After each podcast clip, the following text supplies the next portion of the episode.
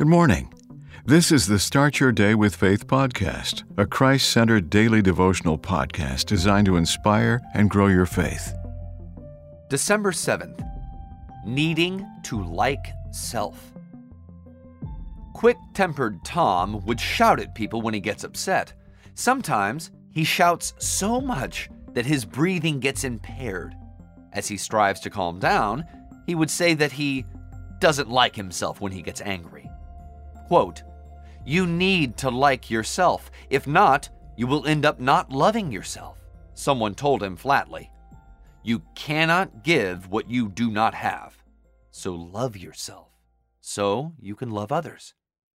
The guy has a point. Joy comes from giving what you have.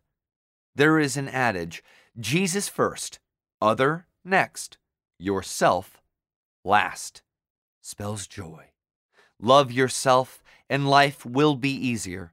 Besides, Proverbs nineteen eight says, "Whoever gets sense loves his own soul." Self-love is the best medicine for happiness.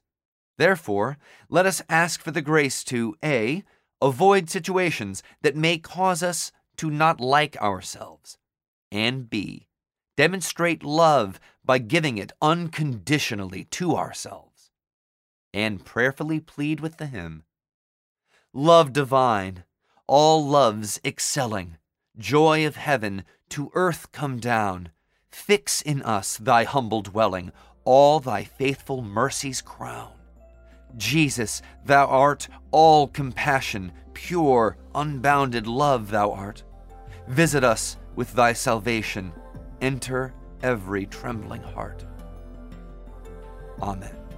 The Start Your Day with Faith podcast is a Christ-centered daily devotional podcast written by Doctor James Panford Arthur, a published author of several devotional books. Subscribe to this podcast on your favorite podcast platform, and please share what you've heard today on social media.